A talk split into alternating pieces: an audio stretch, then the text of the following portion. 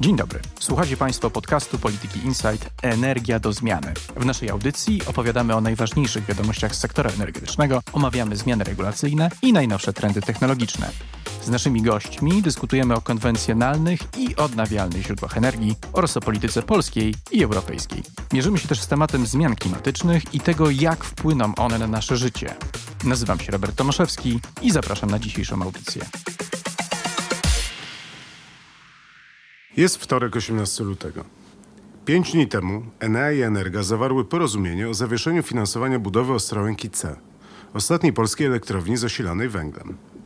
Ja nazywam się Andrzej Bobiński i postaram się dowiedzieć od Dominika Brodackiego, skąd ta decyzja, jakie są jej bezpośrednie implikacje i co dalej z projektem inwestycyjnym, który pochłonął już 400 milionów złotych. Dominik, może zacznijmy od początku. Jakbyś mógł opowiedzieć trochę więcej o burzliwych losach Ostrołęki C, aż do decyzji, która tę budowę zawiesiła. Pomysł na budowę Ostrołęki C pojawił się tak naprawdę dobrych kilka lat temu, jeszcze w czasach rządów Platformy Obywatelskiej i PSL. Natomiast w 2014 roku Enea i Energa, które miały być i są inwestorami tego projektu, porzuciły go, ponieważ uznały, że on jest nierentowny i po prostu się nie opłaca. W kontrze do tego w 2015 roku przed wyborami jedną z obietnic wyborczych Prawa i Sprawiedliwości było właśnie to, że powstanie elektrownia Ostrołęka, że będzie to ostatnia tak duża siłownia węglowa w Polsce oraz, że oczywiście będzie ona opalana polskim węglem. Po wyborach, kiedy ministrem energii, a zarazem organem jakby pilotującym ten projekt został Krzysztof Tchórzewski, no te przygotowania do budowy Ostrołęki C wyraźnie przyspieszyły, aż do grudnia 2018 roku, kiedy ta budowa formalnie ruszyła. Zarówno przed rozpoczęciem budowy, jak i w jej trakcie wszyscy praktycznie eksperci alarmowali, że budowa Ostrołęki jest kardynalnym błędem, ponieważ elektrownia nie ma szans na rentowność. Eksperci podnosili, że przez cały okres jej żywotności, to będzie kilkadziesiąt lat, przyniesie ona inwestorom stratę. Dodatkowo pojawiały się absolutnie uzasadnione głosy, że to utrudni dekarbonizację polskiej gospodarki. I to, co jest równie ważne, to to, że budowa Ostrołęki rozpoczęła się bez zamkniętego finansowania. To znaczy zarówno ENA, jak i Energa nie miały pozyskanych środków. Ten projekt inwestycyjny też zdaje się, że miał swoich wielkich zwolenników, ale też dosyć potężnych oponentów. Tym największym zwolennikiem był oczywiście minister Krzysztof Tchórzewski i gdybyśmy tak mieli patrzeć chronologicznie na losy tego projektu, no to tym punktem zwrotnym były właśnie październikowe wybory parlamentarne, w wyniku których Krzysztof Tchórzewski pożegnał się ze stanowiskiem ministra energii. I w wyniku tych wyborów w rządzie tak naprawdę zabrakło politycznego patrona, jakiegoś silnego, wpływowego zwolennika, który mógłby dalej forsować budowę Ostrołęki C. Do największych przeciwników dzisiaj można tak naprawdę zaliczyć Orlen, który od początku uważał, że ten projekt się no, nie spina, nie opłaca się i w momencie, w którym ogłosił w grudniu wezwanie na akcję energii, deklarując zarazem chęć przejęcia tej spółki, od początku powtarzał, że on jest sceptyczny wobec pomysłu kontynuowania inwestycji w obecnym kształcie, to znaczy kontynuowania budowy elektrowni opalanej węglem i mówiąc tak eufemistycznie, że węgiel nie jest ich ulubionym paliwem. Ale to zanim jeszcze Orlen znielubił Ostrołękę C, rozumiem, że też niespecjalnie lubił ten projekt premier Mateusz Morawiecki jego otoczenie. Tajemnicą Poliszynela jest, że była to jedna z dużych osi sporu pomiędzy Krzysztofem Tchórzewskim a premierem Morawieckim. Z tym, że to się zbiegło w czasie jeszcze z silną pozycją polityczną Tchórzewskiego, a oczywiście rosnącą, ale jeszcze wciąż relatywnie słabą pozycją w rządzie premiera, a wcześniej wicepremiera Morawieckiego, więc to pozwoliło Tchórzewskiemu przeforsować budowę elektrowni, tym bardziej, że za tą budową bardzo mocno opowiadali się wyborcy PiSu w Ostrołęce, w ogóle w okręgu siedlecko-ostrołęckim, a to dlatego, że podwykonawcą budowy Ostrołęki C miała zostać i został ostatecznie spółka Polimex Mostostal, która ma tam siedzibę, zatrudnia tam kilka tysięcy osób, jest e, jednym z największych, jeśli nie największym pracodawcą w regionie. Z tego też powodu dla mieszkańców tego regionu mogła ona przynieść wymierne korzyści, ta inwestycja. No dobrze, to może Dominik powiedz, skąd ta decyzja teraz i kto ją ostatecznie podjął? Decyzję oficjalnie podjęła Energa i Enea, czyli inwestorzy tego projektu. Natomiast niewątpliwie jednym z takich czynników, który przesądził o wstrzymaniu budowy Ostrołęki C, było ogłoszenie na początku grudnia zeszłego roku wezwania Orlenu na akcję energii. Tak jak powiedziałem, Orlen wypowiadał się sceptycznie o, o, pomyśle kontynuowania tej budowy i tak jak też mówili nam przedstawiciele tej firmy, oni się obawiali od samego początku, że kontynuowanie tej budowy w jakiś sposób utrudni im przejęcie energii, że po sfinalizowaniu transakcji doprowadzi to do tego, że Orlen będzie musiał kontynuować tę budowę, wykładać na nią pieniądze, no i oczywiście ponosić straty związane z jej działalnością. Jak na to wszystko patrzy wicepremier, minister Jacek Sasin, który gdzieś tam jest też osobą decyzyjną w tym procesie. Tak naprawdę pod koniec zeszłego roku i jeszcze na początku tego minister Sasin unikał jednoznacznych odpowiedzi i deklaracji co do tego, co będzie z tym projektem. Natomiast nigdy nie powiedział, że on nie będzie kontynuowany. On podtrzymywał, że jesteśmy za tym projektem, że go dalej realizujemy i że tutaj się nic nie zmienia, aż do początku lutego tak naprawdę, kiedy w różnych mediach zaczęły się pojawiać wywiady, czy to z Jackiem Sasinem, czy to z pełnomocnikiem rządu do spraw strategicznej infrastruktury energetycznej Piotrem Naimskim, w których oni już deklarowali, że w rządzie trwają analizy co do przeprojektowania elektrowni na inne paliwo. I to był taki też punkt zwrotny, za którym dosłownie parę dni później poszła decyzja o wstrzymaniu budowy. A powiedz proszę, co się udało już zrobić za te 400 milionów złotych? To znaczy, co się dzieje z pieniędzmi, które zostały wydane na tak duży projekt, który zostaje zawieszony? Tutaj trzeba rozgraniczyć dwie rzeczy. Ponieważ ta kwota, o której się mówi nieoficjalnie dosyć 400 milionów, to jest kwota, która nie uwzględnia wydatków na tak zwane inwestycje towarzyszące. To znaczy na przykład nie wlicza się do tej puli kosztów budowy przyłącza nowego bloku do sieci elektroenergetycznej, czy też budowy torów, którymi miały być dostarczane tam różne elementy konstrukcyjne, a po jej wybudowaniu także węgiel. Za te pieniądze tak naprawdę udało się zrobić stosunkowo niewiele, głównie jak obserwowaliśmy filmy i zdjęcia z budowy, no to tak naprawdę jest tam wylany jeden gigantyczny, wielki betonowy, taki okrąg w ziemi, natomiast wciąż to można określić jako prace ziemne. W każdym razie nie powstała jeszcze chłodnia kominowa, nie powstały jakieś zbyt zaawansowane urządzenia, co wskazuje, że to był jeden z ostatnich momentów, w którym ta budowa mogła być w miarę bezkolizyjnie przerwana, bez konieczności rozbierania tego, co się do tej pory udało zrobić. Są jeszcze dwie grupy interesów, które rozumiem raczej są prawdopodobnie zmartwione tą decyzją. Jedną z nich są tak zwani Amerykanie, czyli z jednej strony firma, która miała dostarczyć elementy najważniejsze, kluczowe do tej konstrukcji, czyli General Electric, a z drugiej strony, no też rozumiem, że jakieś tam wsparcie rządowe za tym szło, rozmowy z panią ambasador Georgette Mosbacher i tak dalej. Oferta GE, jako że jest to amerykański koncern, no pomogła mu w uzyskaniu kontraktu. Jak pamiętam losy Ostrołęki, to w pierwszym przetargu na realizację elektrowni GE złożyło ofertę znacznie przekraczającą jej budżet zarysowany przez inwestorów, a mimo to dostali ten kontrakt.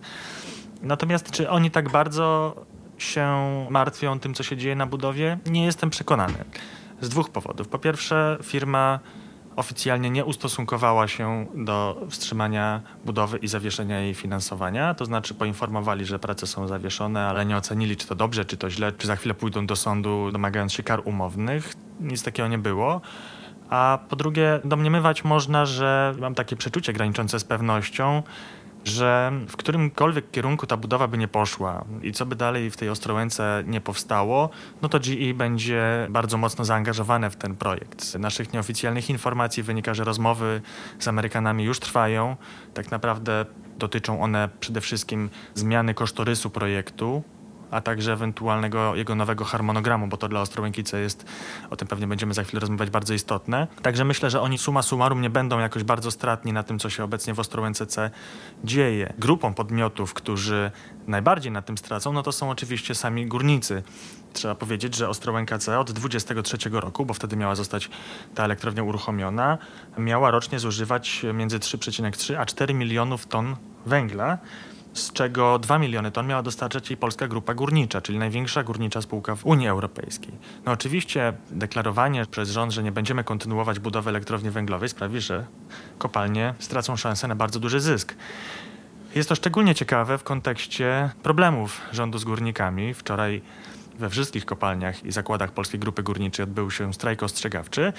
Na 25 lutego zapowiedziane jest referendum strajkowe, a trzy dni później ma się odbyć manifestacja górników w Warszawie, w której mają m.in. protestować przeciwko rosnącemu importowi węgla do Polski, spadającemu krajowemu zużyciu węgla. Także na pewno ta decyzja może być takim um, dolaniem oliwy do ognia. A to ciebie nie dziwi swoją drogą, że ta decyzja zapada teraz, a nie na przykład w marcu. Z drugiej strony rozumiem, że to też jest jeszcze czas, kiedy nie rozpędziła nam się kampania prezydencka, ale z drugiej strony wydawałoby się, że w momencie, w którym górnicy przygotowują się do strajku, to to jest jednak dosyć silna szpila i utrudnienie rozmów które mogłyby tych górników uspokoić i odwieść od pomysłów maszerowania na Warszawę czy jakiegoś strajku? To jest kwestia rachunku zysków i strat. Oczywiście to jest, tak jak powiedziałem, to dolanie oliwy do ognia w relacji z górnikami, ale nie zapominajmy, że jesteśmy w trakcie prac nad Unijnym Funduszem Sprawiedliwej Transformacji. Waży się w trakcie tych prac, ile wsparcia na transformację energetyczną otrzyma Polska. No i oczywiście wstrzymując budowę Ostrołęki, Warszawa wysyła Brukseli jasny sygnał. Patrzcie, jesteśmy gotowi gotowi na radykalne kroki w odchodzeniu od węgla, co może przynieść wymierne korzyści. Z drugiej strony nieoficjalnie mówi się, że budowa Ostrołęki dotarła do momentu, w którym trzeba byłoby ponosić bardzo duże wydatki na jej kontynuowanie, które w razie przerwania projektu w późniejszym okresie no, mogłoby już być nie do odzyskania te wydatki. Dominik, napisałeś w poniedziałkowej swojej analizie, że przeprojektowanie Ostrołęki C może doprowadzić nawet do kilkuletnich opóźnień w budowie elektrowni i grozić utratą łącznie 2,7 miliarda złotych wsparcia z rynku mocy. Czy możesz powiedzieć więcej i trochę wyjaśnić? Co miałeś na myśli? Przede wszystkim to zależy od tego, co ostatecznie w tej Ostrołęce powstanie, ponieważ zarówno prezes Orlenu Daniel Obajtek, jak i minister aktywów państwowych Jacek Sasin deklarują, że inwestycja w Ostrołęce będzie kontynuowana, ale trwają analizy co do paliwa, które miałoby być w niej spalane. A to jest kluczowe, dlatego że w 2018 roku Ostrołęka C uzyskała 15-letnie wsparcie w ramach tzw. Tak rynku mocy. To jest taki e, mechanizm, w ramach którego elektrownie uzyskują wynagrodzenie za to, że przez określony czas w umowie, tak zwanym kontrakcie mocowym, pozostają w gotowości do produkcji prądu na wypadek niedoborów w sieci. No i Ostrołęka C taki kontrakt mocowy uzyskała w 2018 roku i przez 15 lat miała łącznie otrzymać 2,7 miliarda złotych. Warunkiem było po pierwsze to, że Ostrołęka C będzie w stanie pozostawać w gotowości do produkcji około 600 MW, a drugim to, że tę gotowość ona zgłosi w 2023 roku. No i teraz powstaje pytanie, w momencie przeprojektowania siłowni, co rodzi konieczność zapewne rozpisania nowego przetargu, zaprojektowania elektrowni na nowo, no i z przeprowadzenia w końcu samej budowy, rodzi to uzasadnioną wątpliwość, że Ostrołęka C nie będzie gotowa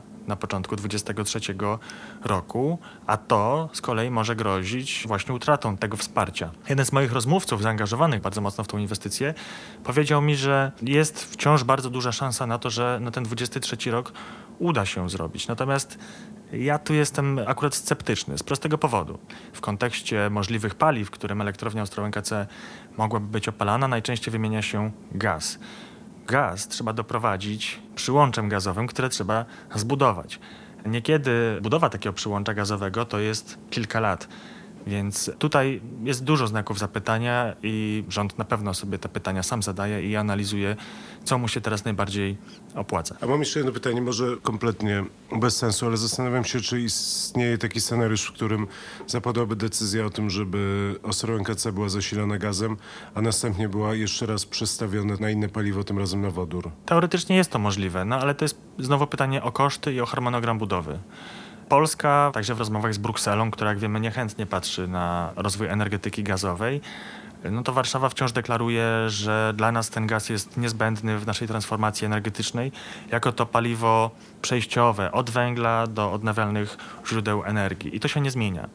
Warto przypomnieć, że zupełnie niedawno został podpisany kontrakt na budowę dwóch wielkich bloków gazowych, każdy po 700 MW, w elektrowni Dolna Odra należącej do PGE. Także w ten gaz Polska bardzo mocno inwestuje i jest to jej konieczne.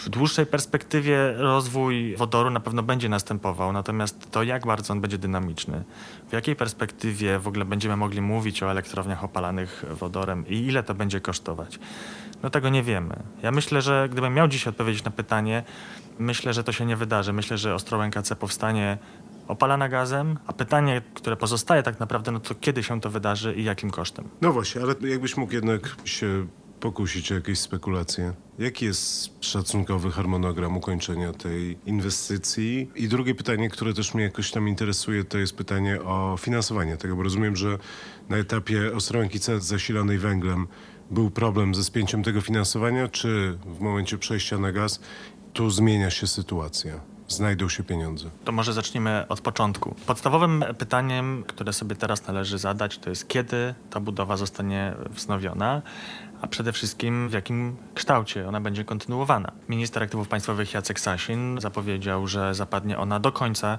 wezwania Orlenu na akcję energii. Ono się kończy 9 kwietnia, czyli tej decyzji co do przyszłości Ostrołęki C można się spodziewać na początku kwietnia.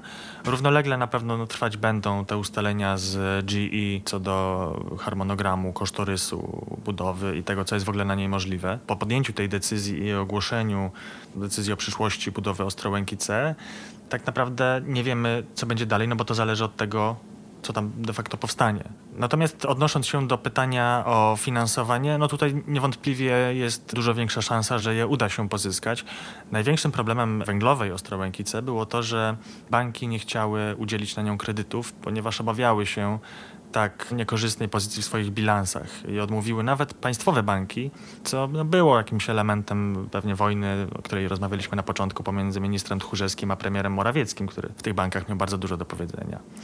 Po przeprojektowaniu Ostrołęki C na gaz ich stanowisko może być zupełnie inne, mogą zdecydować się wesprzeć tą budowę, tym bardziej, że rządowi zależy jednak na utworzeniu tej elektrowni, bo po pierwsze eksperci nawet powtarzają, że elektrownia w tej części Polski jest potrzebna, oczywiście nie węglowa, a po drugie no, dla PiSu jest to korzystne, no bo okręg siedlecko-ostrołęcki jest jednym z takich mateczników, nazwijmy to PiSu. Dominik, czyli podsumowując, rozumiem, że czekamy na początek kwietnia i wtedy dowiemy się, jakie decyzje zapadły i jaka będzie przyszłość Ostrołęki C. Najprawdopodobniej tak.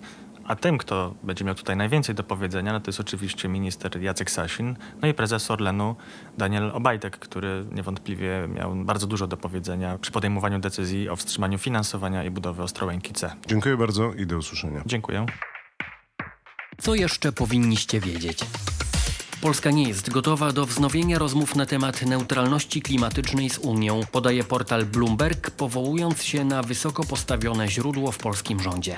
W grudniu Polska jako jedyny kraj w Unii nie poparła celu wyzerowania emisji gazów cieplarnianych wspólnoty do 2050 roku. Unijni liderzy mają wrócić do dyskusji o neutralności klimatycznej na spotkaniu Rady Europejskiej w czerwcu. Henryk Baranowski, obecny prezes PGE, zrezygnował z udziału w konkursie na nowy zarząd koncernu. Przyczyny nie zostały podane, ale zdaniem naszych źródeł Baranowski chciał pozostać na stanowisku. Jego decyzja wskazuje, że rząd wytypował już innego kandydata na szefa PGE i że może nim zostać osoba z silnym poparciem politycznym premiera Mateusza Morawieckiego. Nieoficjalnie ustaliliśmy, że taki krok miałby przygotować koncern na duże zmiany rynkowe.